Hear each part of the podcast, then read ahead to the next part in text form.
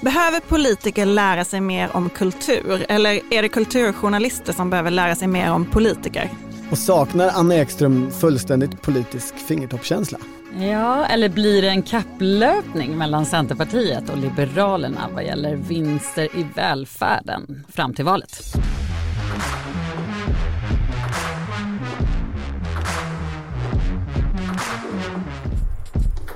Det här är Politiken med Annie Reuterskiöld, Maggie Strandberg och Torbjörn Nilsson. I Dagens Nyheter, den andra tidningen, eh, skrev ju på sin kultursida i veckan att politiker inte är intresserade av kultur. Läste ni den här artikeln?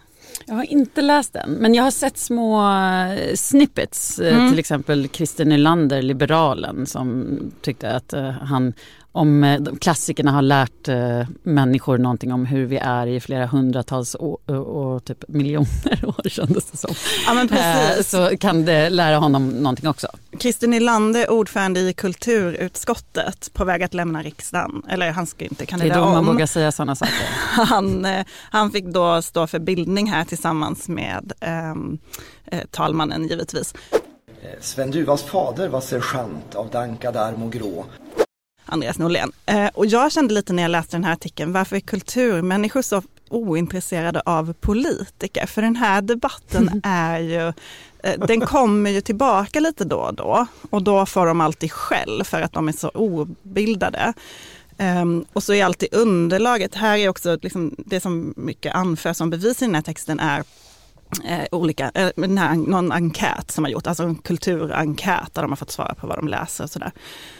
Um, och man kanske inte kan kräva av kulturjournalister att de till exempel har varit på Ulf Kristerssons kontor. Men har man varit det och har man varit det flera gånger så vet man att han alltid har en väldigt hög bokhög på sitt eh, bord. Han läser väldigt mycket, han är jätteintresserad av både skönlitteratur och facklitteratur. Um, och att de böckerna också byts ut från gång till gång, så de ligger inte bara där som en accessoar, utan han är ju en, en väldigt läsande politiker. Och um, Stefan Löfven är ju också otroligt kulturintresserad. Så ibland tycker jag att den här... Mikael Damberg också läser väldigt mycket. Ja, eh, den här liksom, diskussionen går ibland lite grann på tomgång. Det... Alltså... Den, det känns, den här artikeln har man ju läst några gånger tidigare i sitt liv. Ja. Om man uttrycker det så. Det nya här är kanske att, att författaren Margull Axelsson är med och, och talar också om hur fattig politiken är ehm, och no Göran Persson har ju även blåst liv i den här debatten lite grann. Jag saknar i socialdemokratin idag kopplingen till hela kulturlivet. Genom det här uttalandet om att eh, partiledaren ska kunna läsa en dikt och sådär. Jag skulle gärna vilja se det presenterat av en, en partiledare som samtidigt också läser en vacker dikt.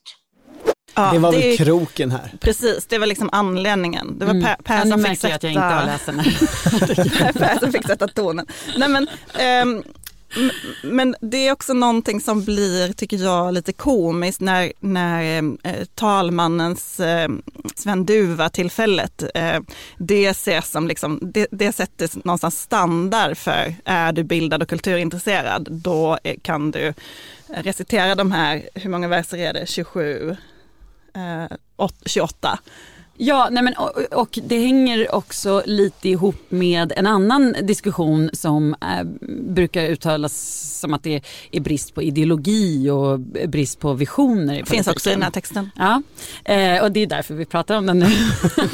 och, eh, nej men, I somras var det en professor som ville ha mer poesi i politiken till exempel. Och det där är ju... Just det, det där, det, det där, det var att det, också en kulturartikel va? Ja. Just det, jag minns den. Den, och, den var um, abstrakt. Ja, det, precis. Men den var intressant. Eh, men det som jag tycker fattas i eh, verklighetsbeskrivningen, eller vad man ska säga, när man säger att det inte finns några visioner och sådär. Det är ju att alltså man kanske också ska ställa sig hur mycket visioner vi ska ha, eller politiska partier ska ha. För att det kan ju som kännas tråkigt med ett parti som så räknar på marginaleffekter och sådär. Men den typen av partier tenderar ju att inte begå folkmord till exempel. Och det är ju en ganska bra grej. Alltså visioner och ideologi kan också eh, vara ganska skadligt eh, för politiker. Det tyckte jag, det var en eh, radikal eh, ståndpunkt. Det, det, var det det Fredrik Reinfeldt anförde en gång i tiden när han också varnade för för mycket visioner? Mm. Ja, Det men kanske- jag, jag tycker ja, det, det finns någonting i det. Men det som också i den Alltså här... tänker jag bara ut, ja. utveckla lite att så här, eh, det är absolut, det är självklart att man ska ha visioner. Jag tror att alla som är, är i politiken har det. Men den, det här eh, liksom idealet att eh, det ska vara det drivande i alla politiska beslut tror jag är eh, en flummig tanke om vad politik är. Jag sitter bara och tänker på en gammal bok. Tänk om man vore Olof Palme. Boken som Torgny Lindgren skrev. Det är en fantastisk bok som Palme också diskuterade på, i alla fall enligt, enligt Viktor Malm på Expressen, på eh, riksdagsgruppens förtroenderåd och om vad som var liksom sanna beskrivningar av politiken och inte. Och jag tänker, tänk om man vore Kristoffer Ahlström, han som har skrivit den här DN-artikeln, för, för det, det, det är en så mysig tillvaro att, att liksom jag ska berätta lite för kulturintresserade om eh, att eh, det har hänt faktiskt, tro det eller ej, att politiker har sagt någonting om kultur. För det är ju vad den här artikeln på något sätt är. Och eh, det är också en vision på något sätt, tänker jag. I den här texten, det andra eh, tydliga beviset som anförs är ju Ebba Busch i Aktuellt. Ni minns det, det tas ju alltid upp i de här sammanhangen. Vem har skrivit eh, Gösta Berlings saga? Det står faktiskt helt still. När hon eh, ville införa en, litteraturkanon i skolan och fick frågan om vem som har skrivit eh, Giftas, Gentlemän och Gösta Berlings saga och kunde inte svara på någon av dem. Giftas. Nej, vi... ehm, ja du, vi är inte på Hjalmar Söderberg. Det var ju oerhört genant för Kristdemokraternas partiledare. Jag ska, ändå, jag ska försvara Ebba Busch nu. Eh, det, det gör vi inte så ofta. Jag tänkte att jag skulle ta den positionen nu. För att i helgen så var jag på en släktträff utanför Sjöbo. Och eh, då spelade vi ett spel som heter Fem sekunder. Eh, som gick ut på att man skulle på, väldigt, på fem sekunder säga någonting. Och då fick man till exempel frågan så här, säg tre svarta saker. Och då fick man uppleva hur det var när det står helt still i huvudet, att det inte går att komma fram till tre saker och så är det jätteroligt för man säger jättekonstiga saker så skrattar alla och det är liksom poängen med spelet.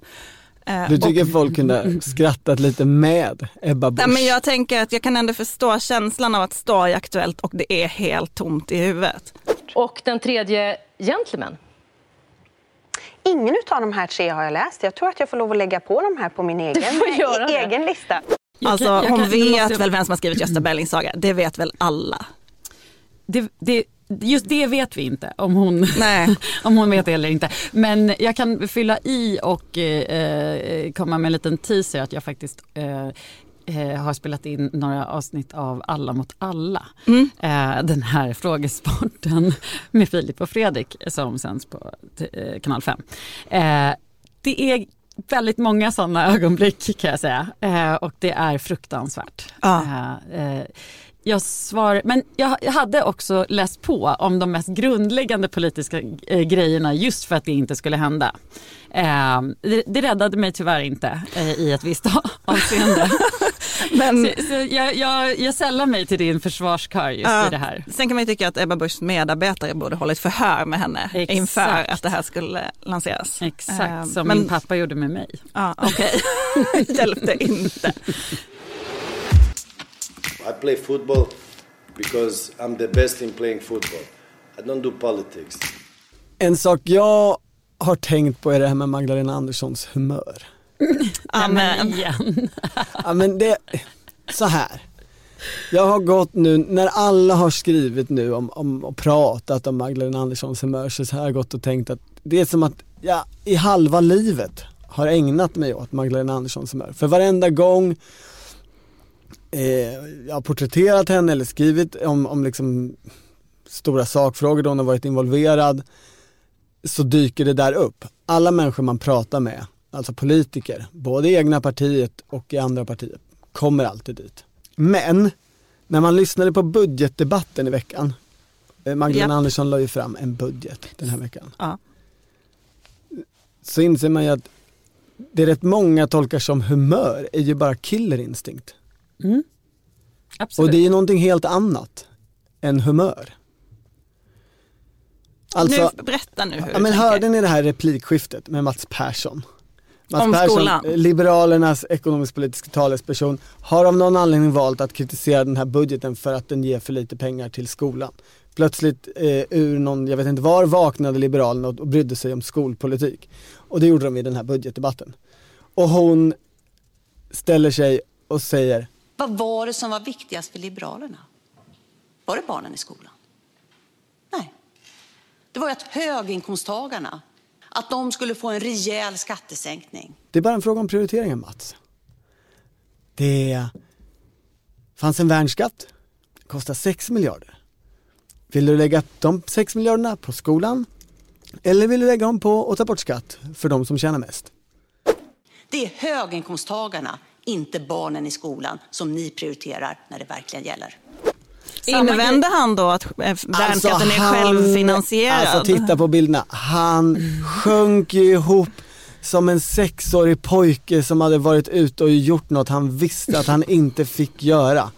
Mindre, mi, alltså och det här är Mats Persson, han är ju inte sån. Det, det är ju en talför eh, person som liksom, ja, inte ger sig om man säger så. Han har stridit i partiet och vunnit. Det är liksom Men han- hon körde ju samma taktik med, mot Moderaterna med elsparkcyklarna. Absolut, Man men- kan satsa på elsparkcyklar. Titta i Stockholm, där Moderaterna styr. Där sänker man skatten och satsar på elsparkcyklar. Eller så kan man satsa på... Istället för att bygga ut socialtjänst, kuratorer och fältassistenter som skulle kunna stötta de ungdomar som riskerar att dras med i de kriminella gängen. Elisabeth Svantesson fick smaka samma medicin. Och dels så, så säger det ju någonting om att humör och killer instinct är liksom två sidor av samma mynt. Eh, och dels tycker jag att det säger något om, mm, med Magdalena Andersson så kommer Socialdemokraterna förhålla sig på ett helt annat sätt till, alltså retoriskt, till den här positionen. Vi har 25-28 procent och måste förhandla med allt och alla och lägger fram politik vi inte gillar. För hon lyckades ju där med det som de säger att de haft sånt stort problem med. Alltså det finns en regeringspolitik och det finns en partipolitik och vi måste få ut partipolitiken. Den står hon och säger i budgetdebatten. Hon erkänner ju, jag fick inte igenom allt jag ville och därför är jag förbannad och nu jävlar ska Ja. du få höra det. Och så har ju inte Stefan Löfven varit. Inte direkt, nej. Och det intressanta är väl om hon kommer vara som mot Centerpartiet då. Antagligen. va? Inte om hon är som mot Mats Persson. Det Fast är ju I liksom- debatten så var hon ju så väldigt, väldigt eh, vänligt inställd till Martin Ådahl ändå. Hon ska, hon, det finns ju ett klipp som skickas runt där hon, eh, när, när Martin Ådahl kallar eh, a-kassan för ett bidrag och hon eh, gör eh, grimaser och himlar med ögonen och säger det är en försäkring. Eh, men det, jag tycker att det, det, eh, jag ska inte anklaga dig för att gå på sossespinn med den här analysen Torbjörn, även om Det det, är en, göra. eh, men, eh, men, där, men det ska jag inte göra, men jag tycker att Ehm, det är ju tydligt att även socialdemokrater vill vända den här diskussionen om Magdas humör till att vara just det du säger. De här eh, delarna av debatten länkades ju friskt på Twitter.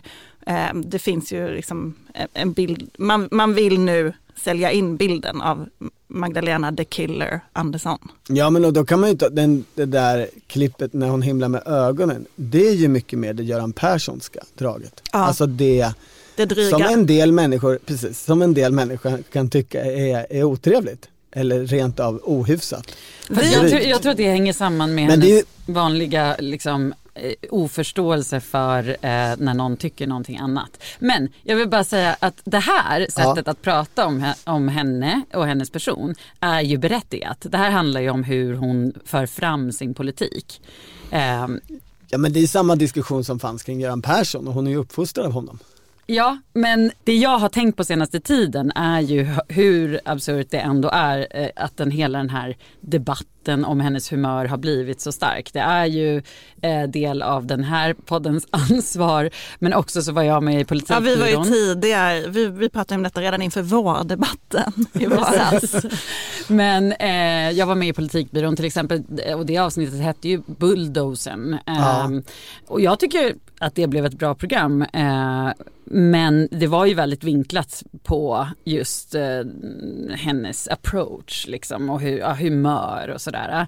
Eh, och fick kritik för det som jag tycker delvis var rättmätig. Hur säger man? Ja. Och det, då kan man tänka sig att kanske SVT och andra eh, tänker till lite. Är vi ute på lite hal is här? Men jag fick ett eh, samtal efter, samma dag som budgeten eh, eh presenterades. Just från SVT där de ville att jag skulle eh, analysera slash eh, svara på frågor om att hon har lagt upp en nallebjörn på Instagram. Att hon liksom la upp, alltså, när hon presenterade budgeten så var det en nallebjörn bredvid.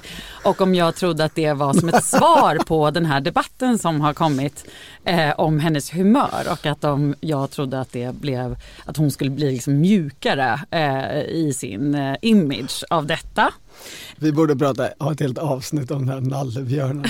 Det kan man ju då säga. Jag hade inte sett bilden. Eh, jag bad dem skicka frågor och eh, så skulle jag tänka efter. Eh, tittade på bilden. Den här nallen är ju någon typ av nalle som skickas runt av en klass eh, någonstans i Sverige. Som så här, ta med mig ut i världen och visa mig intressanta saker. Eh, den kanske inte är en slump att den hamnade just hos henne just Nej, på budgetdagen. Men ändå. Eh, och jag tackade faktiskt nej till det här. Eh, Det gjorde du rätt jag kanske, inte, jag ska, kanske ska stryka faktiskt här. Men, Eh, ah, nej, hade- men, för det, just för det är viktigt ju att, att inte hålla på att fortsätta larva sig om det här. Nej men precis och det tycker jag, jag tycker att den här saken, alltså Magdalena Anderssons ledarstil, personlighet, sätt att föra fram sin politik är givetvis relevant. Eh, det här, man pratar ju om Ann Linde till exempel lite på samma sätt utifrån humör och, och, och sätt att vara. Eh, och man gjorde det som sagt om Göran Persson, men, men det finns ju någonting i att så här, detta har blivit det enda. Det finns ju inte ett porträtt på Magdalena Andersson som har skrivits de senaste veckorna där inte det här är en väldigt stor del. Och ganska ofta utan att få fram relevansen i det. Alltså, Ska man prata om det måste man ju också berätta vad har det för betydelse. Jag tyckte det var intressant i politikbyrån med John Hassles eh, kritik som ju var väldigt alltså Finanspolitiska rådets John Hassle som pratade om eh, hur hon hade tagit emot kritik från honom. Vi blev utskällda efter noter av, av finansministern och, och mötet avslutades ganska snart med att finansministern sa att vår rapport var en mental härdsmälta från det finansretoriska rådet.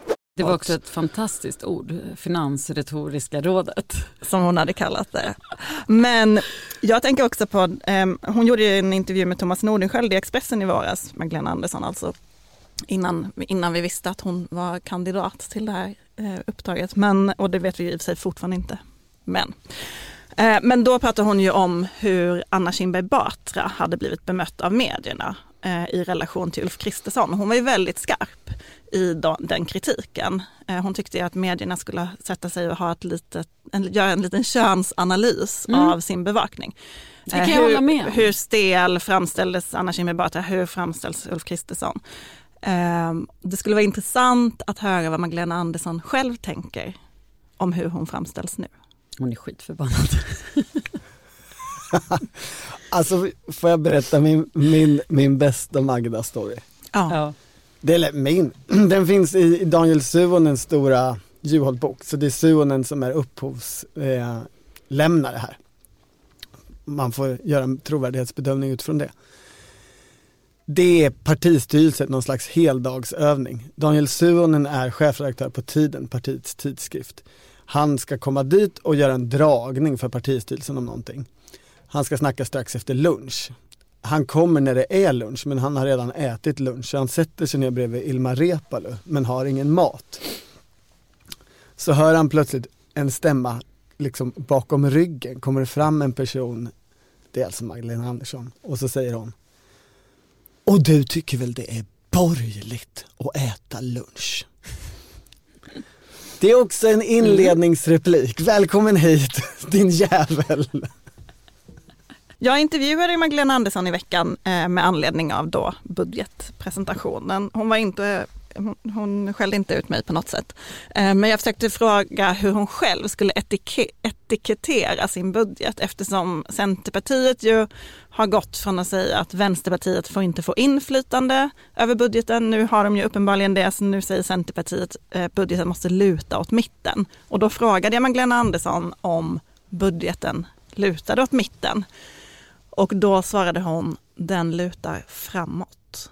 Eh, men jag försökte verkligen säga, du vill inte säga om den är, om du ser den som vänster, den är ju ganska vänster. Eh, sen har den ju ganska mycket inkomstskattesänkningar, eller mitten. Hon bara, den, den, jag säger bara framåt. jag tycker det var ett roligt sätt att läsa det Men på. vad tyckte ni om, hur skulle ni eh, liksom etikettera budgeten? Ja, jag tyckte ju att det där eh, var så kul att jag tog med det i min analys. Det här med eh, att den lutar framåt. Det är en gammal Centerpartislogan. Eh, och säger absolut ingenting ju egentligen. Eh, men det är väl en eh, till mesta delen välfärdsbudget ändå får man väl säga men också eh, allt åt alla. Alltså, och det är därför det är så svårt att sätta en etikett på det. Ehm, den har ju utformats väldigt mycket för att den ska gå igenom också. Ehm, men det man kan säga om klimatsatsningarna som var störst, största någonsin eh, var ju att det som inte var med var ju till exempel miljöskatter som eh, Centerpartiet hade sagt nej till. Så det är en sån vinst för C som inte riktigt märks och en förlust för MP men som är ganska avgörande för klimat och miljöfrågorna.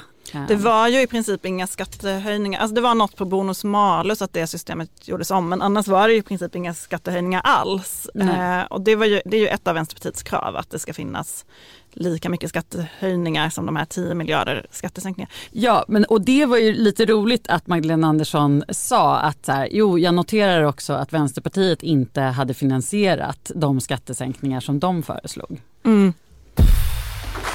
Var är Annie Lööf? Var är Annie Lööf? Hallå, hallå, var är Annie Lööf? Imorgon börjar ju Centerpartiet stämma. Ja.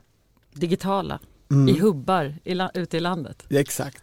De kommer ju träffas runt om i landet så de kommer ju ändå ha sina eh, centerfester som de alltid berättar så mycket om. Men hur kommer det gå med Mikael Arturssons sång? Ska den då, det är ju en allsång, ska den sjungas tillsammans över länk? Gud, de kommer säkert göra någon slags medley så här, de klipper in olika. Ja men det kommer bli som den här, eh, Sveriges Radio körde ju sån eh, där alla fick liksom, eh, spela in Mhm. och skicka in, eller hur? Ja. Ja, vi, vi får se. Mikael Ja. Artursson, partisekreteraren som vid varje fest eh, på stämman har en nyskriven sång med rykande färska verser som Tage Danielsson skulle sagt om dagspolitiken.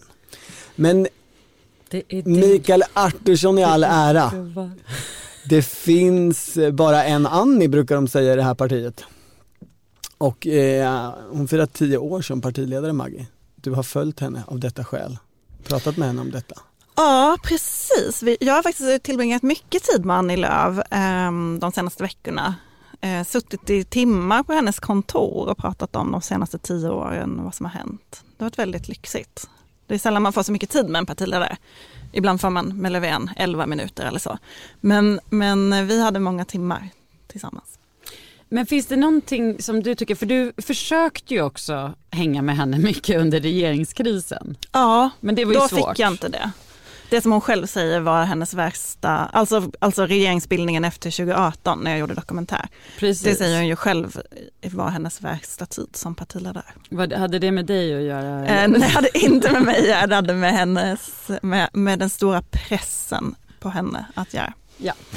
Men skulle du säga att det finns någon, eh, något missförstånd eh, om henne? Alltså det finns ju väldigt starka bilder av vem hon är på något sätt.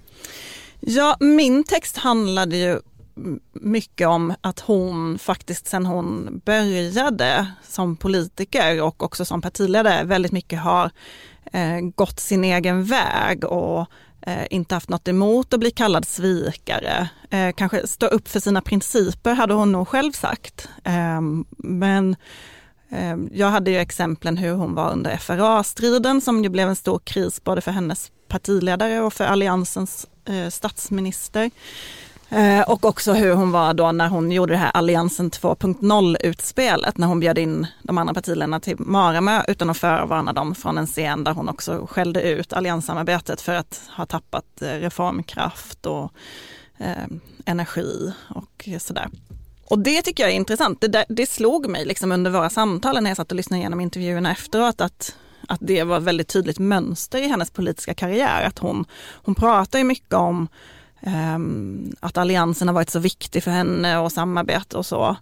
Um, det, är liksom hennes, det är hennes självbild och samtidigt så ser man att hon många gånger har valt att göra saker som kanske går i en annan riktning.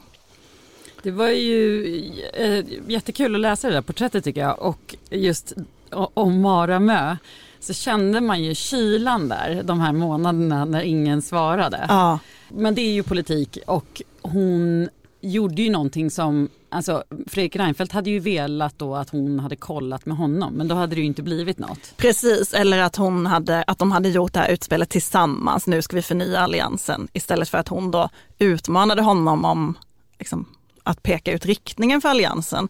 Um, det är en riktig maktspelare helt enkelt. Men, men hon sa också sådär att, att det där hade hon ju aldrig gjort idag och idag vet hon mycket mer vikten av att informera eh, andra partiledare om det man ska göra. Men, och hon hade inte gjort det om hon inte var så ung och så ny. Och samtidigt säger hon ju som du att det hade aldrig fått den effekten om hon inte hade gjort det. Hon pratade också om när Anna Kinberg Batra, ni minns det där eh, utspelet om budgeten, alltså när Anna Kinberg Batra svängde om SD och sa att vi börjar lägga fram en gemensam alliansbudget. Då informerade hon ju bara de andra i alliansen med ett väldigt kryptiskt sms. Och Annie Lööf är ju jättekritisk mot det då när det hände. Men hon sa nu att ja, man måste ju också förstå att, att liksom, vill man ha avsedd effekt kanske man inte alltid kan eh, informera sina samarbetspartners. Mm. Jag tänker att det, det är ju en politisk person som absolut inte gillar att vara nummer två. Och det var ju vad Centerpartiet var i Alliansen. Och hon skrev ju den där valanalysen som du beskriver efter 2010 års val. Som gick ut på att vi, vi kan inte vara med i det här gänget på det här sättet. För då utplånas vi som parti. Mm. Och det handlar ju väldigt mycket om att vara högsta chef över, över det som händer och inte vara nummer två som man, som man var i Alliansen, eller tre. Nej, och där finns det ju en frustration bland moderater som man hörde väldigt mycket under regeringsbildningen. Just att, att eh, de, de gick och pratade om att Annie Lööf vill egentligen bli statsminister. Det är därför hon vill få sonderingsuppdraget. De var väldigt, de, de var ju alltid väldigt misstänksamma mot Annie Lööfs ambitioner. Men det har ju alltid pratats väldigt mycket om eh, Centerpartiets långa linjer framåt. Att mm. de har en, en grandios plan långt borta vid horisonten. Får du någon känsla av om, om, om hon kommer vara kvar då?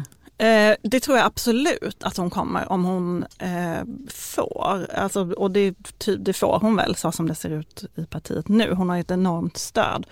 Eh, jag fick verkligen känslan av att det är det hon vill eh, och att hon har tydliga planer för framtiden. Ehm, hon, hon la också upp på Instagram, eh, fira mina första tio år som partiledare. Alltså inte tio första år utan mina första tio år. Eh, hon är ju ung, vi är lika mm. gamla hon och jag. Nej, nej, nej, nej, nej, nej, nej, nej, så går det inte till. Välkommen till verkligheten.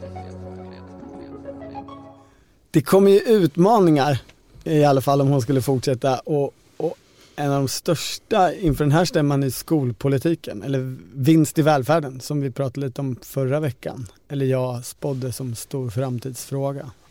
Du kommer med en text om det där imorgon, eller hur? Eh, det hoppas jag. Man ska inte säga saker innan det är färdigskrivet. Men, Men vad händer i den här frågan? Eh, alltså, alltså, det är ju alltså- radikalt, det som händer i Centerpartiet. Om man läser eh, liksom motionerna, om man följer behandlingen av dem i distriktsstämmorna, om man följer kommittéarbetet, är, så är det ju stora saker som händer. Det finns egentligen fyra frågor avskaffa köer, införa offentlighetsprincip, differentiera skolpengen eller på något sätt förändra resursfördelningen till offentliga respektive privata skolor och förslag om att eh, införa vinstutdelningsförbud. Alltså Och att företag ska få ha all- vinst men att man inte får att dela ut den, att pengarna inte får lämna verksamheten. Och alla de här förslagen går i en riktning där man alltså vill införa offentlighetsprincip. Ja, precis. Och vi, liksom en, en, vad ska man säga, en vänsterriktning, skulle man kunna kalla det det? Det kan man säga, det skulle inte centerpartister säga men en, en, en eh, men det är väl rimligt att säga det faktiskt. Men så- partistyrelsen står ju, kämpar ju emot, eller hur? Partistyrelsen är yrvaken och eh, tror att de kan komma med och säga, kan vi inte ha kö från tre års ålder? Att döma av kommittéarbetet som var i söndags i skolpolitiken, ett möte som pågick från 9 på morgonen till 23 på kvällen. Vad är ett kommittéarbete? Förlåt, folk, alla vet kanske inte allt om Jo. Centerpartiets formalia. In, inför stämmor och kongresser så skickas det in motioner. Distriktsstyrelser antar eller, eller avslår dem från, eh, så de blir liksom antingen hela distriktets eller inte. Och sen kommer det in massa olika motioner och så ska man försöka reda ut om det går att jämka olika attsatser, att liksom få ner antalet förslag och stämma av eh, hur ligger landet i distrikten, vad kan det bli för propositionsordning, vad kommer stå mot varandra i slutet. Och det är kommittéarbete, i andra partier kallas det ibland andra saker. Men det är det förberedande arbetet. En person från varje distrikt sitter där. Och där satt de alltså i 14 timmar i ett digitalt möte i söndags och diskuterade de här sakerna. Och då är ju CUF som de säger, jag vill ju säga SUF, men de säger alla CUF. CU, CUF. Ungdomsförbundet säger jag. Yes. De, de är ju drivande i de här, eh, de- vill förändra systemet helt enkelt. Eh, De är drivande på några punkter och sen finns det enskilda distrikt. Och sen är det spännande att Nils Porow Petersen också är en av de drivande personerna i det här. Han är ju nummer två i utbildningsutskottet idag. Mm. Och eh, ettan, Fredrik Christiansson, ska lämna riksdagen. Så vi har alltså en frondör som i praktiken snart är eh, den ledande Ja, personen. man kan ju flytta folk från utskott också. Det, Det vi får väl hänt. se vad Annie Lööf gör. I vilket fall, det tycks i kommittén vara så att det är ganska klart med att man ska avskaffa kö. Det är också ganska klart att man på något sätt kommer kräva att införa en ny resurstilldelningsmodell. Men avskaffa kö helt och hållet? Ja. Okej. Liberalerna vill ju till exempel ha kö med ett år före skolstart. Alltså det finns ju lite olika sätt att Men det organisera här- det där. det här är ju förslag mot partistyrelsen. Absolut. Mm. Och på de två andra punkterna, så offentlighetsprincip och vinstutdelningsbegränsning av något slag, så är det, är det lite mer oklart, eller superjämnt. Partistyrelsen vann med udda röster som jag förstår kommittén. Eh, men bara att ett parti som för tre år sedan stolt deklarerade att, deklarerade att man fick in den här punkten 9 i januariavtalet som alltså förbjöd regeringen att på något sätt hålla på med vinst i välfärd på något sätt överhuvudtaget. Att det tre år senare har jämn diskussion om en vinstutdelningsbegränsning i sitt kommittéarbete inför sin stämma. Det är ju häpnadsväckande utveckling. Ja, och det är också intressant, eh, hur, alltså man pratar ju ofta om hur nära Centerpartiet står i olika särintressen. eh, och nu eh, så är det ju också eh, intensivt lobbyingarbete mot eh, olika centerpartister. Kreab ring, ringer runt eh, och eh, erbjuder sina tjänster till eh, att skriva debattartiklar eh, till var och varannan centerpartist. Det är ju starka intressen som vill att partiet eh, inte ska förändra eh, skolpolitiken helt enkelt. Eh, Absolut, det är, ju, det är ju det som är det roliga med att bevaka den här frågan tycker jag. Att det är, så fort det händer något så, så drar det igång så enorma maskinerier och det står så mycket pengar på spel och det är så mycket känslor inblandade. Se bara igår när Socialdemokraterna presenterade inför sin kongress ett förslag på att förbjuda vinster och, och det blev typ börskrasch. Mm. Eller det blev börsras för, för friskolebolagen. Det, det är ju intressant. Det fanns en diskussion om att de börsnoterades för att det skulle bli svårare att förbjuda, att det skulle bli en större eh, politisk fråga som skulle göra det ännu svårare för politikerna. Jo men precis, de här, den här tankesmedjan, nyskapade tankesmedjan TS Balans, eh, de, de, brukar ju prata om, som, som då är kritiska mot systemet, de brukar ju prata om att hus, ju, ju mer eh, man pratar om den här frågan desto större politisk risk eh, har den. Så att, liksom, ba, att bara debatten är igång är ju dåligt för riskkapitalisterna eller vilka nu som vill tjäna pengar på det. det men tror mm. förlåt, vill du säga? Nej men det är bara intressant med, med just det börsraset för om man till exempel tittar på Benjamin Dosa som förut var Moderaternas ungdomsförbundsordförande och som nu är vd för Timbro så har ju han eh, gjort en resa han också. Men i, på Twitter eh, här, om det var igår så, eller i dagarna så pratade han om att ja, men de flesta eh, friskoleföretagen gör en vinst på 3,5 eller om det var något genomsnitt på 3,5 procent. Det låter ju inte så mycket men det är ju enorma summor och eh, pengar i, eh, i, som, som riskeras här. Det, det ser man ju med börsraset. Tror ni att Socialdemokraternas förslag eh, som Anna Ekström presenterade på tisdagen då, igår, eh, tror ni att det påverkar Centerstämman i helgen? Det tror jag absolut och jag tror att Socialdemokraterna är helt eh, inställda på att kompromissa om det här. Men att man gör det här dels för att eh, man är rädd för Nooshi Dadgostar och Vänsterpartiet. Eh, att de kommer knycka väljare eh, med det här. Eh, men också för att man, om man drar det här till sin spets och verkligen säger förbjuda eh, så kan man i alla fall då komma längre i kompromisserna med eventuella eh, samarbetspartners. Vi hade ju en text i, på Svenska Dagbladets sajt i, igår där Jonas Himfors, statsvetaren vid Göteborgs universitet, intervjuades. Jag har den största respekt för Jonas. Men, eh, men jag håller inte med om eh, just exakt vad han sa där. Han trodde att eh, Socialdemokraterna, att det här kan vara ett tecken på att man förbereder sig för att gå i opposition och låta de borgerliga eh, partierna regera sönder sig. Det tror inte jag. Jag, jag fattar faktiskt inte varför Anna Ekström gör det där utspelet den här veckan. Alltså, läget i Centerpartiet är att det är jämnt om alla de här fyra förslagen. Folk är väldigt, väldigt nervösa i Centerpartiet. Det står och väger. Det kan sluta med att partiet går långt åt Socialdemokraternas håll i de här frågorna. Att då komma ut som socialdemokratiskt statsråd och börja härja om vinstförbud. Ängsliga centerpartister blir ju inte mer sugna på att kritisera rådande ordning och ta beslut som faktiskt öppnar upp för förändring. Som Anna Ekström önskade förändring av dagens skolsystem och stöd för det så borde de bara hållit käften den här veckan. Fast handlar det inte om att flytta mitten och det, det är ju liksom Jo, de det... måste flytta sig för att rörelsen ska fortsätta. Jo men det kan det hon... tänker. Det är men klart, jag, men varför gör de inte det nästa onsdag? Mm. När Centerpartiet ligger väl i schemat inför deras kongress. Ja, men alltså, alltså, ofta är det så. Ofta är det så. Men ja fast då får man, tror jag, om man är klok politiker, ha lite mer fingertoppskänsla.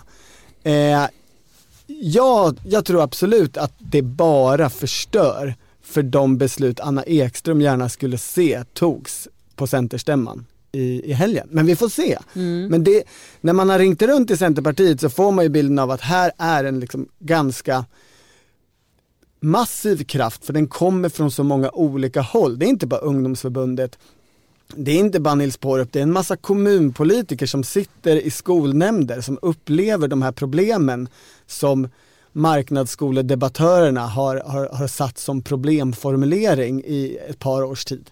Det är utifrån det som den nya argumentationen kommer. Att då störas, alltså partistyrelsen kan ju nu enkelt avfärda en del av förslagen med det där är ju sossepolitik.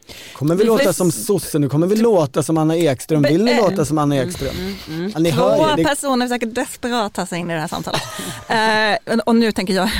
Nej, men, um, jag pratade ganska mycket med Annie Lööf under våra timmar tillsammans de senaste veckorna också om eh, hur, hur Centerpartiet påverkas av det här samarbetet som de har haft med Socialdemokraterna och av att liksom ha en socialdemokratisk statsminister som man har gett sitt stöd till.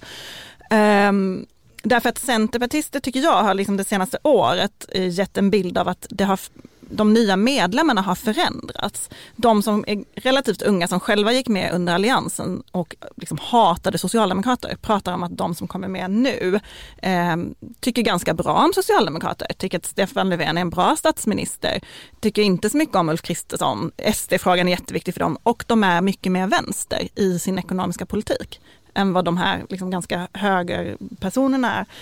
Eh, och att det är en förändring i partiet. Det här gick Annie Lööf överhuvudtaget inte med på. Hon sa liksom att eh, så är det inte. Det har alltid funnits folk som inte tycker det är lika viktigt med skattesänkningar som jag och Maud Olofsson tycker. Eh, och, och, när jag ställde den där frågan flera gånger, liksom, men tror du inte att ditt parti har påverkats av det här samarbetet?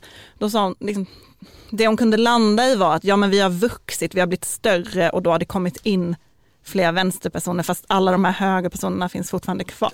Men det där alltså, det är, är ju intressant. Vad kommer hända? Ja, till exempel DN hade en intressant mätning under hela hyresstriden som ledde till regeringskrisen där Centerpartiet inte hade sina väljare med sig i frågan om fri hyressättning i nyproduktion medan de övriga borgerliga väljare tyckte att det var en bra idé. Ja, och, um, och deras eh, andra val, alltså Centerpartiets väljares andra val har ju skiftat till ja. att bli eh, Socialdemokraterna. Och då säger Annie Lööf att det är ju inte så konstigt eftersom eh, an, något annat skulle innebära SD då och det är så viktigt för dem. Men, men det sker ju saker med Centerpartiets både medlemmar och väljare och det, jag tycker det ska bli jätteintressant att se vad händer om några år där när det där har vuxit lite mer. Ja men verkligen, men jag, och jag tycker det är, det är en, en intressant poäng du gör eh, Torbjörn. Men det finns ju en annan aspekt på det här som jag har undrat över ganska länge varför inget borgerligt parti bara ta på sig ledartröjan i den här frågan när man vet hur opinionen ser ut. Alltså det är liksom ett, en, ett, ett, ett öppet mål, en marknadsandel att ta, att vara det enda borgerliga partiet som är kritisk mot det här systemet på ett, ett liksom väldigt tydligt sätt. Och det är väl... Då, då utgår du från alltså att människor i allmänhet inte gillar vinst i välfärd? Ja, det, det, ser man ju på alla opinionsmätningar. Mm, mm. Eh, och, och då blir det ju, alltså jag undrar om det nu blir en kapplöpning mot valet mellan Liberalerna och eh, Centerpartiet eh, och varför det inte redan är det. Eh, alltså jag ser det bara som rent strategiskt som någonting som man skulle kunna plocka väldigt eh, många poäng eh, på som borgerligt parti.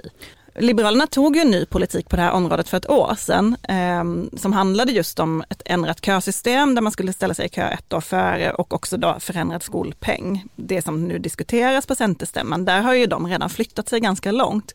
Det fick dock ingen uppmärksamhet och eh, jag intervjuade Isak Skogstad då, deras tjänsteman som hade varit med och tagit fram det här, han som också är skoldebattör ni vet.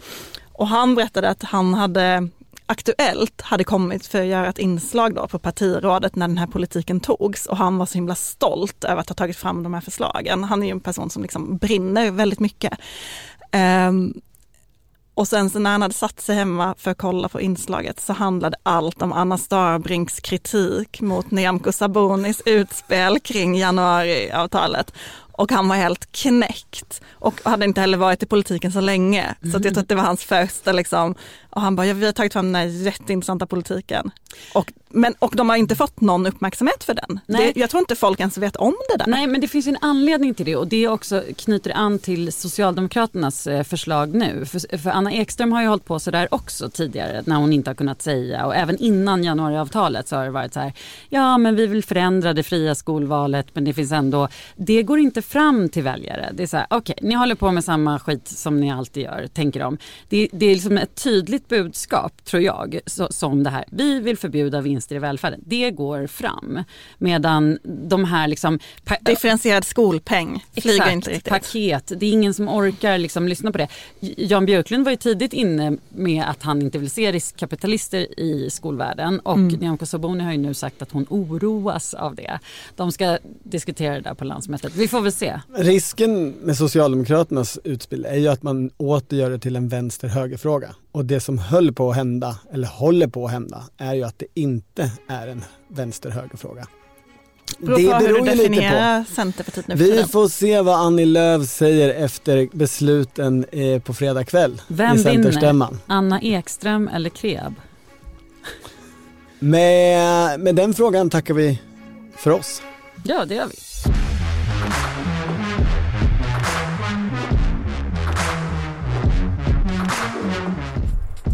Du har lyssnat på Politiken, en podd från Svenska Dagbladet. Ansvarig utgivare är jag, Anna Kareborg.